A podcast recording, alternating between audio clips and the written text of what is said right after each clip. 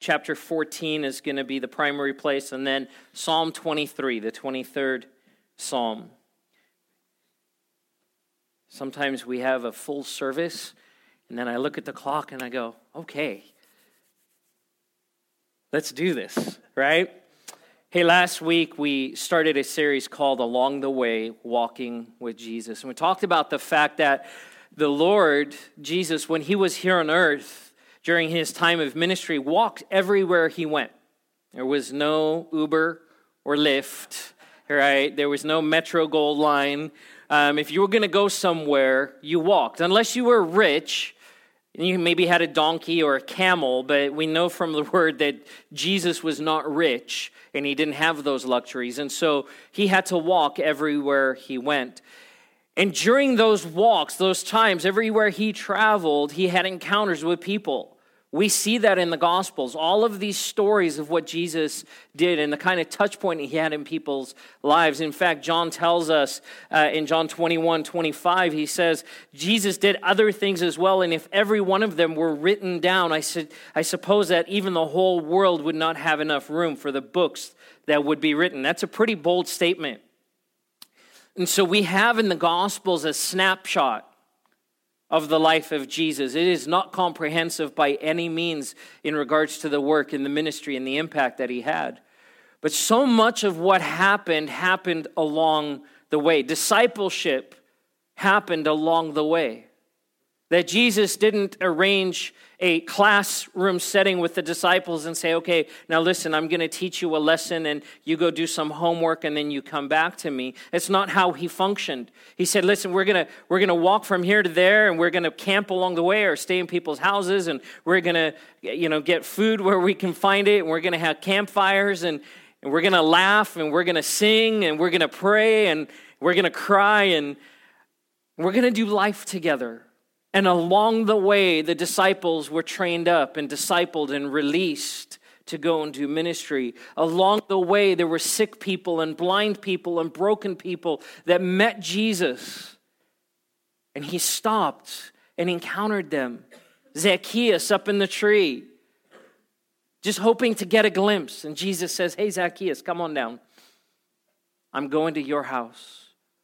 And the disciples go, Well, Jesus, that's not on the agenda for today.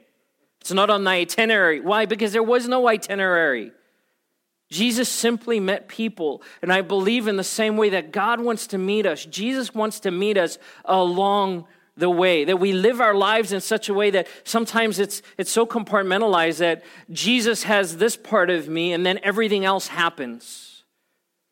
Or maybe I take take a few minutes in the morning and, and I give Jesus a little bit of time of the day and say, Well, Jesus, um, hey, help me have a good day. I know I'm supposed to have a conversation with you real quickly, so here I am. Um, bless me, keep me, guide my steps. Maybe we get into the word a little bit. And I said even last week, that even our vernacular, the words we use, sometimes we say, Well, I'm reading the Bible so I can get something out of it right? Or I'll talk to people sometimes, hey, did you read that passage? Yeah, but I didn't really get anything out of it.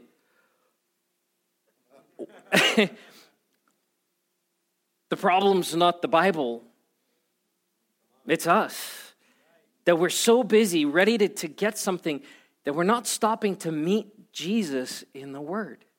And so, this question that's been asked already many times already in the service this morning what is Jesus saying to you? I introduced us last week to a method of, of or an approach to reading the Bible called Lectio Divina, going back to the third century, uh, developed by monks and practiced still to this day in monasteries, where you would take a passage of Scripture and you would just sit in it.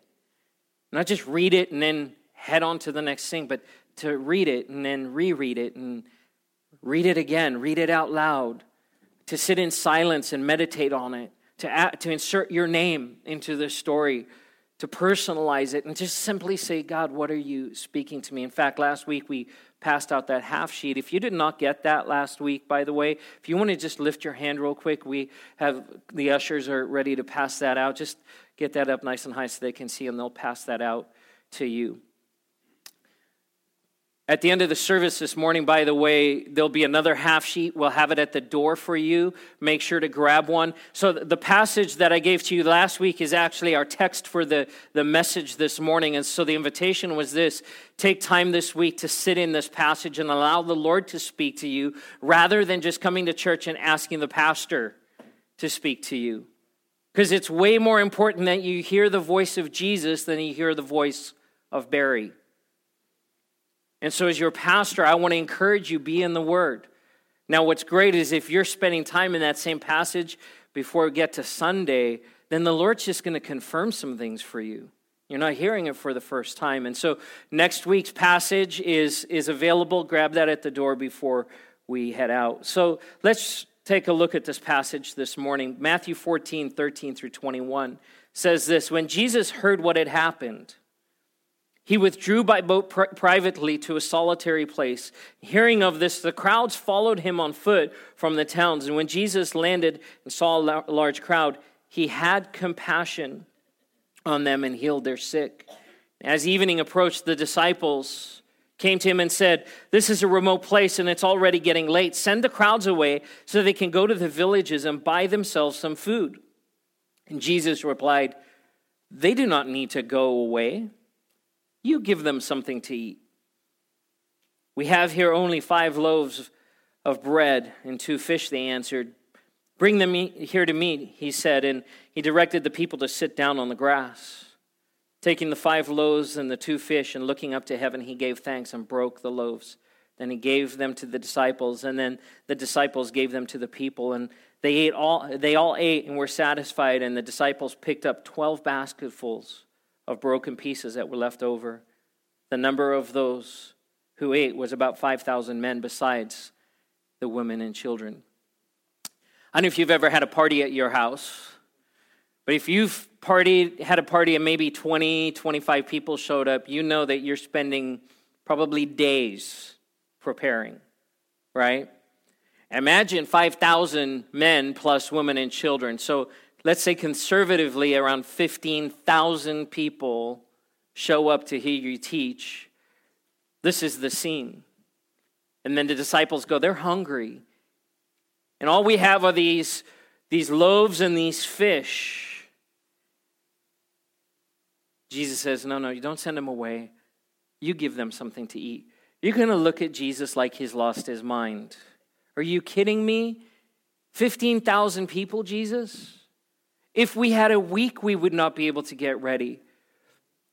It's interesting that this is the only, uh, the only miracle that is uh, noted in all four of the Gospels outside of the resurrection of Jesus.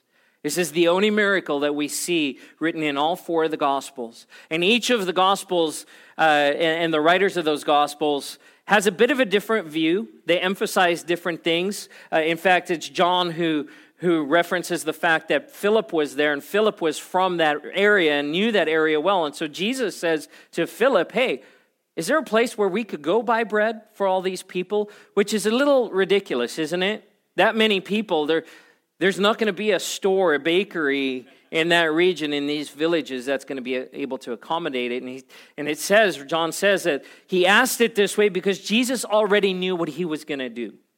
He knew what he was going to do.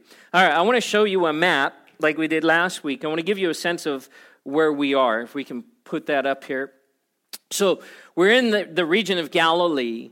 Um, Galilee is like the breadbasket of Israel. And of course, back in those days, wherever there was water, there was a community. And the Sea of Galilee is by far the largest body of water in that part of the world. And so the, the region all around Galilee is just all kinds of agriculture and, and fields and fruit. Here in the north end of the Sea of Galilee is Bethsaida, which is the community they're in. Now, now, Matthew doesn't list the name of the community, but one of the other writers does, says that they went to Bethsaida. Uh, this is the town that uh, Philip, as well as Peter and Andrew, are from. That's a, now Capernaum. I said last week that Peter's from Capernaum. Peter, uh, in the time of the Gospels, was living in Capernaum, but he was born in Bethsaida, and and and this is place where he was called. And so uh, it's interesting. Bethsaida is uh, is one of the villages that they've not been able to find until recently. And part of the reason for that is they were looking right along the shores of the Sea of Galilee. Bethsaida was a fishing village. And so the location where they found it is about a, mile and a half away from the water. And what they, they figure has happened is there's a delta. The Jordan River is flowing right down here. There's seven springs that are fed by Mount Hermon and the snow on Mount Hermon. And, and then that water flows down into the Sea of Galilee. And, and what they figure is that in this area right here, there was a, a delta that had opened up and has since filled with silt. And so the water pushed up a lot further up into the region of Bethsaida. So this is where this story is happening. And it says that Jesus took them to a place there was a there was well he didn't take them they followed him to a place and there was a lot of fields and if you go to that region that there's just kind of these sloping hills and it's just green and beautiful and lush there's a lot of water in the area and so this is this is where we're at by the way there's three passages there's three towns listed in scripture that jesus calls uh, that, that we call them the woe towns jesus says woe to you and he lists three towns Chorazin, Bethsaida, and Capernaum. And you can see they form a little triangle. They're right there next to each other. These were the towns where Jesus did most of his ministry, and his warning to them was You keep looking for the miracles, but you're missing me. Now, he didn't say that exactly, that's, that's the, the nutshell version. You're also enthralled with the miracles. He says, in fact, if Tyre and Sidon, which are Gentile cities, had seen the amount of miracles that you've seen, they would have given their lives to me right away. But you've just got all enamored with the miracles and you're missing me in the midst of it. What's interesting about those three communities, where a lot of the villages and the cities in Israel are ancient cities but are still habited, ha- inhabited today Cana, Nazareth, uh, Tiberias, these, there are still cities there. All three of these cities were destroyed and never rebuilt. Um, but they've found the ruins of where all of these places are. Um, and so these were the cities that Jesus addressed. Jesus says this, so it says this of, of him in verse 13. When Jesus heard what had happened, if you read back in the passage right before this, what Jesus had just found out is that his cousin John had been beheaded. Herod had killed his cousin. And Jesus gets news of this, and he's, he's ministering. He's there with the disciples. He gets news of this, and he says, I need some time alone. And it says he got in a boat and went to the other side to, to just have some time alone. But the crowds followed him. They wanted to be where Jesus was. So, this is a little background, a little overview of where we're at and what's happening. I want to share four thoughts with you this morning that come out of this passage, and then we're going to close by receiving communion together. First is this if you're writing notes, taking notes, you can write this down. First thing is this Jesus withdrew. Jesus withdrew. Jesus was not being antisocial. Jesus was a people person. And all the extroverts in the room go, Amen, right? Jesus Jesus was also very balanced, but he enjoyed being with people. He enjoys being with you.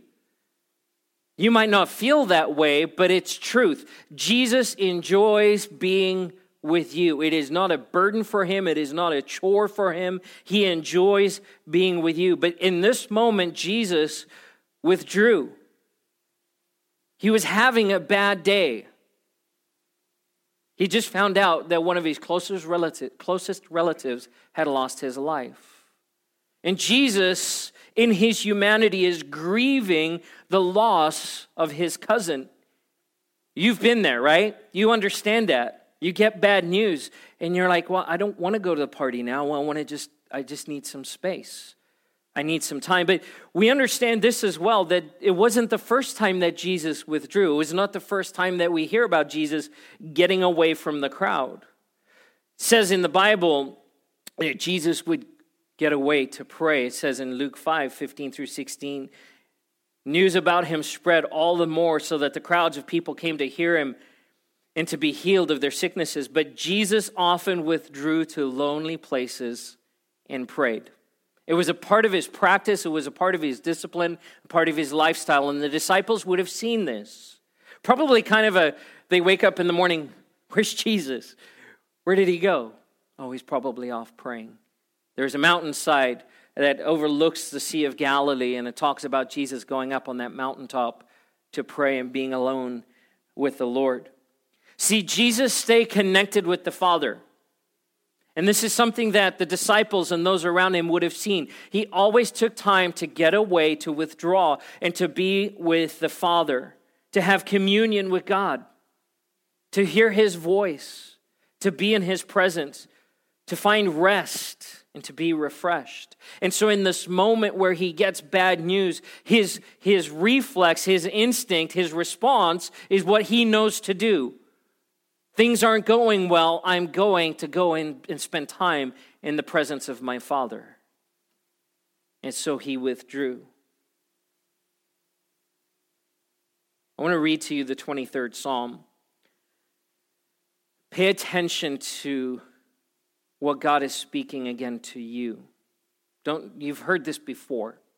23rd Psalm outside of John 3:16 is probably the passage that most people whether churched or unchurched, whether they know the Lord or not, are familiar with. And so sometimes that familiarity allows us to t- tune out. But listen to what Jesus would speak to you out of this. The Lord is my shepherd. I lack nothing. He makes me lie down in green pastures. He leads me beside quiet waters. He refreshes my soul. He guides me along the right paths for His name's sake. And even though I walk through the darkest valley, I will fear n- no evil, for you are with me. Your rod and your staff, they comfort me. You prepare a table before me in the presence of my enemies. You anoint my head with oil, my cup overflows. Surely your goodness and love will follow me all the days of my life, and I will dwell in the house of the Lord forever. Jesus withdrew. He went to a quiet place, a green place a place flowing with life.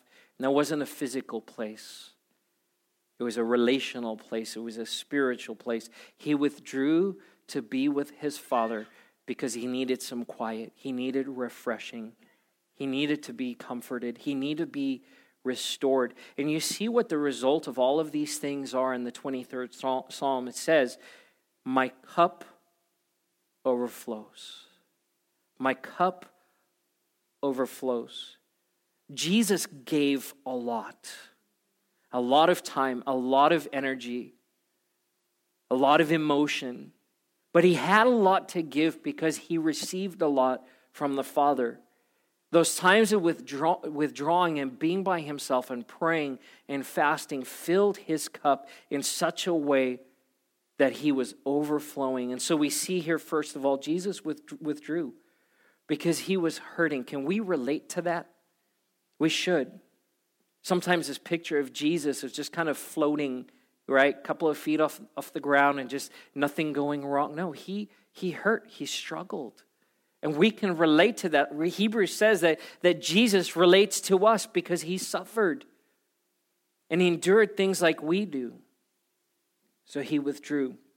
Second is this in the midst of personal heartache, Jesus had compassion. In the midst of personal heartache, Jesus had compassion. He was grieving for the loss of his cousin. The loss of a, a, family member, the death of a family member, is one of the most traumatic things that we can walk through in life. We're reminded that Jesus had feelings, that the Father has feelings and emotion, that God is an emotional being. How do we know that? Well, we're created in His image, and we reflect that. We see that, and all throughout Scripture, it's reinforced that He loves, that He laughs over us, that there's joy in the presence of the Lord. These are emotional things. God has emotion. And because he had spent time, Jesus had spent time in the presence of the Father, and because the Father had filled him up, and because his cup was overflowing, even in his brokenness and even in the midst of grief, Jesus had something to give. You know, what's interesting to me is that the story and this miracle, the miracle gets all of the attention. The bread and the fish. Oh, yeah, I know that story. What we miss is what led up to that moment and what's going on behind the scenes. These are the things that the disciples and those around Jesus would have seen. Wow, he just heard about his cousin dying. Hey, Jesus, let's get away. Let's go to the other side. Let's get away from the crowd for a little bit. And then they see the crowd show up. And if, if I were one of the disciples, it would have been one of those, hey, guys, we just need to give him some room. Just, just back up a little bit. Jesus needs some space, he needs some time. But in this moment, in the midst of his brokenness, Jesus still had something to give because his cup was overflowing. And so he has compassion on the crowd. Now, listen, he didn't ignore the way he was feeling. He didn't just kind of gloss over and go, well, their needs are greater than my needs, right? That, that's not healthy. That's not healthy. God wants you to prosper. He wants your cup to overflow. And sometimes what we do in life is we give and we give and we give and we give and we give and we give, and other people are doing great, and we feel empty and drained and depleted.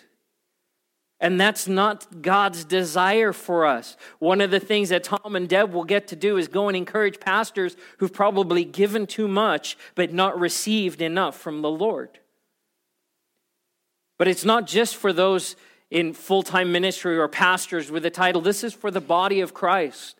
That God's designed us to have a capacity to receive His presence, His love, His joy, His comfort, His blessing and then he leads us in paths of righteousness. Did you notice in the 23rd Psalm that, that the shepherd first restores the sheep and then leads the sheep in righteousness? What we so often do is, I have to really work at being righteous so that God can fill me up. That means that it's on you. Your ministry, your strength, what you have to give. God reverses it and he says, No, spend time in my presence. Allow me to refresh and restore you.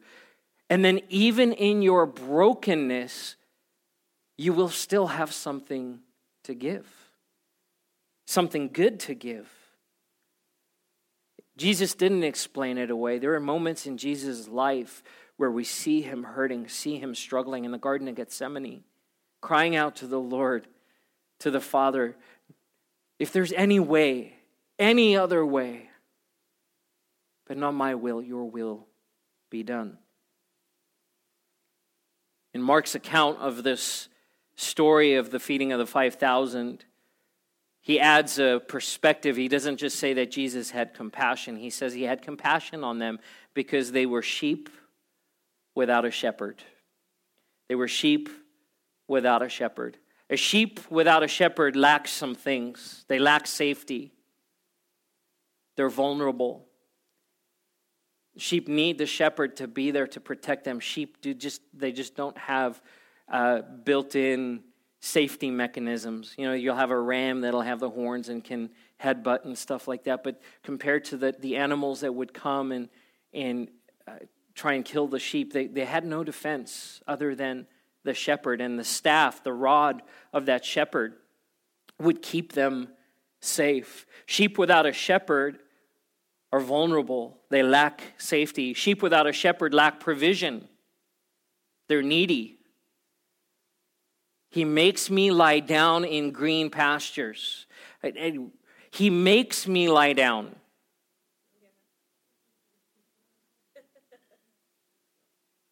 Jesus, I'll, I'll, rest later. I just have things to do. and you, ever felt that the presence of the Lord going, You need to lie down because you will burn yourself out. One of the things that's interesting about sheep is, especially when their their their their wool coats are full, there's a danger that if they lie down, they won't be able to get back up again. Especially if there's if it's damp, the weight, uh, they, their their body can't support that weight. If they lie down, they, they physically cannot get back up. I think something about our lives that there's this sense of if I if I slow down, if I stop, I won't get moving again. And so I just got to keep the momentum going and going and going and going and going. Because if I rest, it's game over. Right? And Jesus would say, I'm your shepherd, and I need to make you lie down. Because when it's time to get back up, I'll pick you up. I'll get you back on your feet. But you need to lie down. Sheep without a shepherd are needy. We need his provision. We need him to lead us into places where we're refreshed. And then sheep without a shepherd are lost. They do not have a good sense of direction. They will get themselves stuck. We were up in Oregon a few years back, um, and our friends up there have sheep.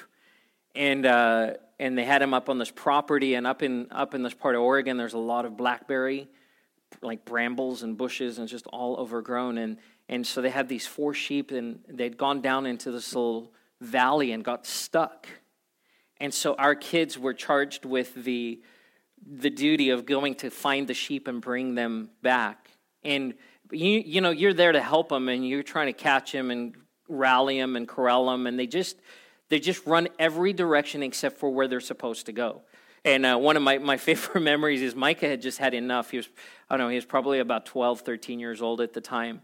And you know he's just got that energy. And uh, and i and and the sheep had come into the pasture and it had turned around. They'd broken through the fence separating them from the, the brambles. And and the sheep came in and then turned around and started kind of jetting back into the and micah had had enough. And so he just ran and dived and like wrapped this the sheep up in a in a big old tackle but there was so much momentum they went over the edge and start rolling down the hill through and he came up but but he there was a sense of victory. He like picked this thing up and he's like i got you sheep are not bright. They will go everywhere they're not supposed to go. Sheep without a shepherd lack direction. And so jesus looks at the crowd and he sees them and he has compassion on them because they were sheep without a shepherd. They were lost and they didn't even know they were lost. They were needy and they didn't know they were needy. They were vulnerable and they didn't know they were vulnerable. And so Jesus, in the midst of his pain, stops and he turns and he starts ministering compassion, ministering healing teaching him teaching them and speaking and speaking out of and ministering out of the overflow of what God was doing in his life. So in the midst of his personal heartache, Jesus had compassion. Third thing is this. He turns to the disciples and he says, "You give them something to eat." That's impossible. You give them something to eat. As I mentioned, he says to Philip, in John's account of this story, where are we going to buy bread? Because Philip is from Bethsaida, and so he knows the community. And, and Philip knows there is no baker in this area that is going to be able to feed all these people.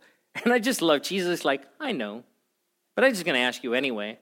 And then Andrew steps in, who also is from Bethsaida, and he says, But Jesus, we have these five loaves and these two fish. Interesting that two men from the same community, but very different perspectives.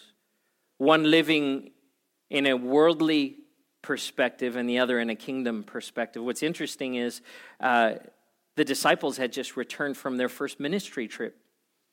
Jesus had sent them out in the, in the chapters preceding this. He had sent them out and said, I'm giving you all authority and go and preach and heal. And so they go to all of the villages in this region and they're preaching the good news, and people are getting or turning their lives over to Jesus and they're getting healed. And they're moving in power. And so it wasn't like the disciples had just been on the sidelines watching, He'd invited them into the process. And so they'd had a taste of what it meant to move in that power and authority. Yet, when this moment, right, he's stretching them, Okay, so you prayed for some people and they got healed. You did some miracles here and there. Now let's up the game a little bit. Now there's 15,000 mouths to feed. You feed them. You feed them. Gee, there's no way. Well, Lord, we have this. We have this. Jesus says, That'll do. And he blesses it and prays over it, and they start distributing and passing that around. Title of the series is Along the Way. The disciples learned to move in the authority and the power that God had given them by just watching his life. And sometimes they got it, and sometimes they didn't. They, sometimes they prayed for people and demons were cast out, and sometimes they're like, we don't know what's up here. By the way, what was Jesus' response when there was the boy who was demon possessed? We, we can't cast it out. And Jesus says, fasting and prayer. Now, did Jesus then say, Listen, I need to go away for a little while and I'll come back and then we'll do this? No. Because Jesus spent time constantly in the presence of God, his cup was overflowing. He didn't need to go fast and pray because he had already fasted and prayed. He was ready to go. The disciples were still learning that, and I would suggest we're still learning that. See, the time, my time in the presence of Jesus isn't just for me. It is first for you, but it's not just for you. That as you're in the presence of the Lord, He will fill you up so that you actually have something to give. He was modeling for them the kind of authority they had to move, to bless God's people. My last point is more of a question. So, is it his strength or your strength?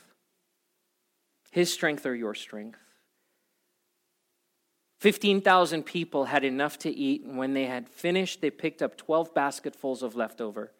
There are people who are trying to explain this miracle away, by the way, that say, well, that young boy giving his food just inspired just generosity on the parts of all of the other people and they, they started sharing so everyone got to eat right the problem with that theory is no one showed up with 12 extra baskets of food and we're not talking little baskets we're talking kind of those the big baskets that they would use in that time to carry food 12 basketfuls of food were left over see here's the thing when we minister in His strength, there's always extra.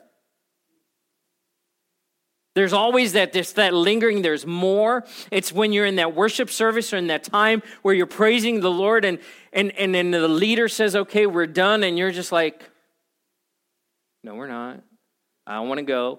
Because there's more. There's extra. Those times when we're ministering out of the fullness of what God is doing in our lives, and you pray for someone, and then you're going, okay, who else needs to get prayed for? Right? But when we do it in our own strength, what happens is we get exhausted and we have nothing left to give. There's no overflow. And so, this picture of overflow in this passage why do all four of the, the gospel writers make note of the 12 basketfuls? It's the one thing, by the way, that shows up in all four gospels, even though they tell the story a little bit different from their perspective. It's the thing that keeps showing up in all four places. It's important that when Jesus shows up and, and he ministers in his strength through our lives, at the end of it all, we're not going to be depleted there's going to be more. It's the same picture of Elijah taking the nap and waking up, and God feeding him, takes another nap, and then he wakes up, and then God feeds him again, and he says, Listen, I'm going to care for you. I'm going to provide everything you need and then some. Can I encourage you this morning? You don't have to just get by with Jesus. You don't. Your cup overflows. This is his heart for you. I set a table for you in the presence of your enemies. In the least likely place, the place where you should be worrying about losing stuff, Hey, that's where I'm going to set a table for you, and I'm going to bless you, and I'm going to refresh you, and I'm going to resource you, and I'm going to I'm going to comfort you, and I'm going to take care of you. And by the end of it, you've been in my presence. You'll have more to give away than you can give away.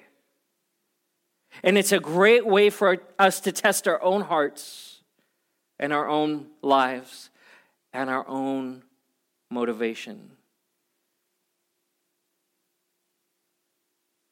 Jesus doesn't need us to prove something. He just needs us to follow him, to meet him, to spend time with him along the way. I'm going to invite the ushers to move and get the communion elements ready. As we move to communion, I'm not going to have the worship team come. We're going to practice silencio, silence.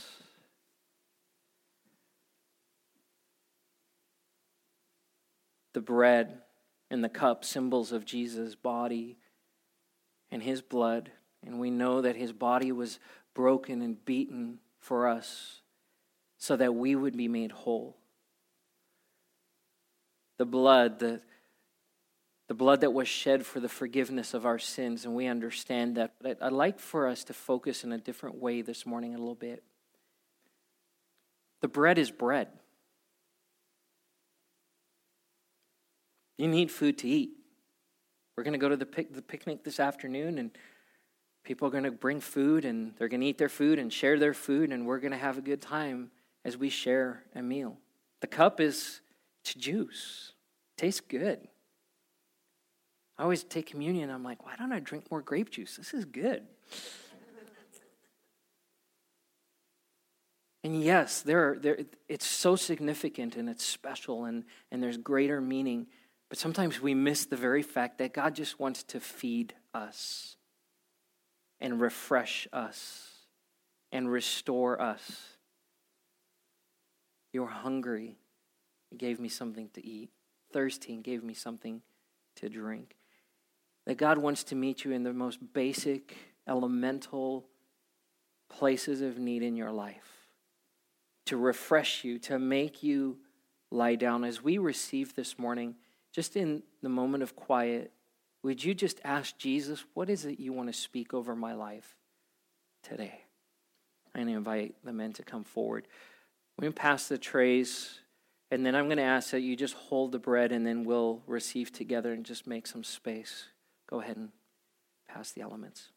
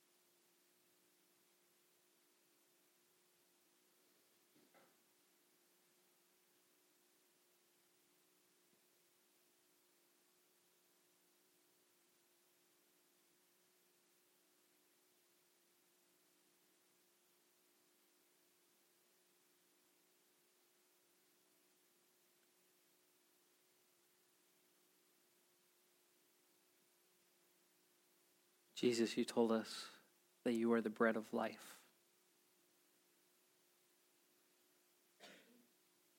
You sustain us in every part of who we are. physically, mentally, emotionally, spiritually. You sustain us. And just in the same way that we need bread, we need food to live. That the daily bread you have for us, even as you prayed and taught us to pray, give us this day our daily bread, is both very practical and profound at the same time. And so, Lord, I pray that even in this moment, that you would just continue to speak your love and your care over us. That we would taste and see that you are good.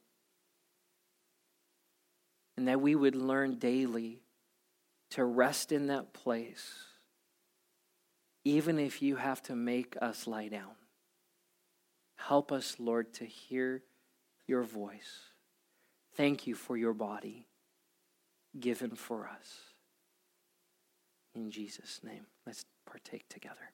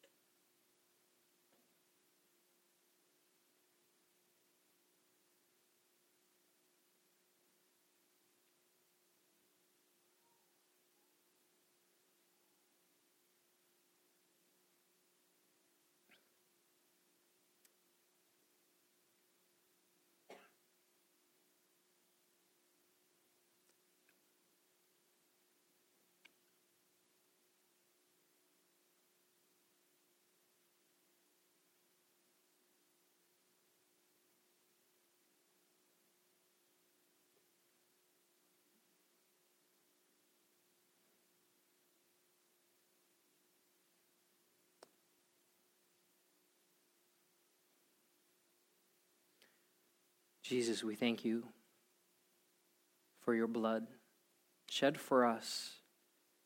Without the shedding of blood, there is no forgiveness of sin. So you've covered our sin. But Lord, I'm also reminded this morning that our blood is the means by which our bodies carry life to every part of our being. It's in our blood that infection is fought off. It's in our blood that oxygen is carried to our brains. And Lord, that the blood that was shed brings life, not just the forgiveness of sin, but the refreshing, the invigorating, the protection, the life that we need. So, Jesus, we thank you this morning for your blood. May we receive from you the fullness of what you have. In full, not in part. We want to experience more of who you are each day in our lives. And we thank you that the blood has made a way. In Jesus' name, let's receive together. We stand together.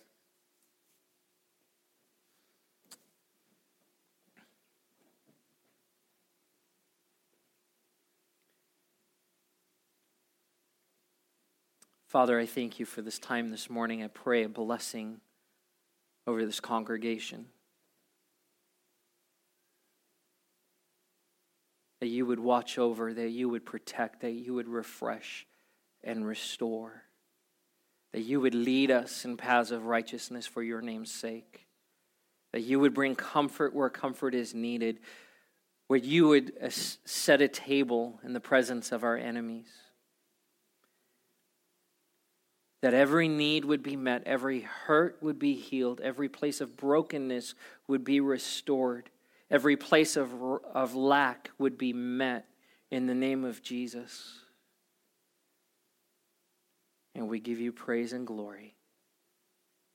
Amen. Amen. Thank you so much for being here today. Join us at the park. We'd love to.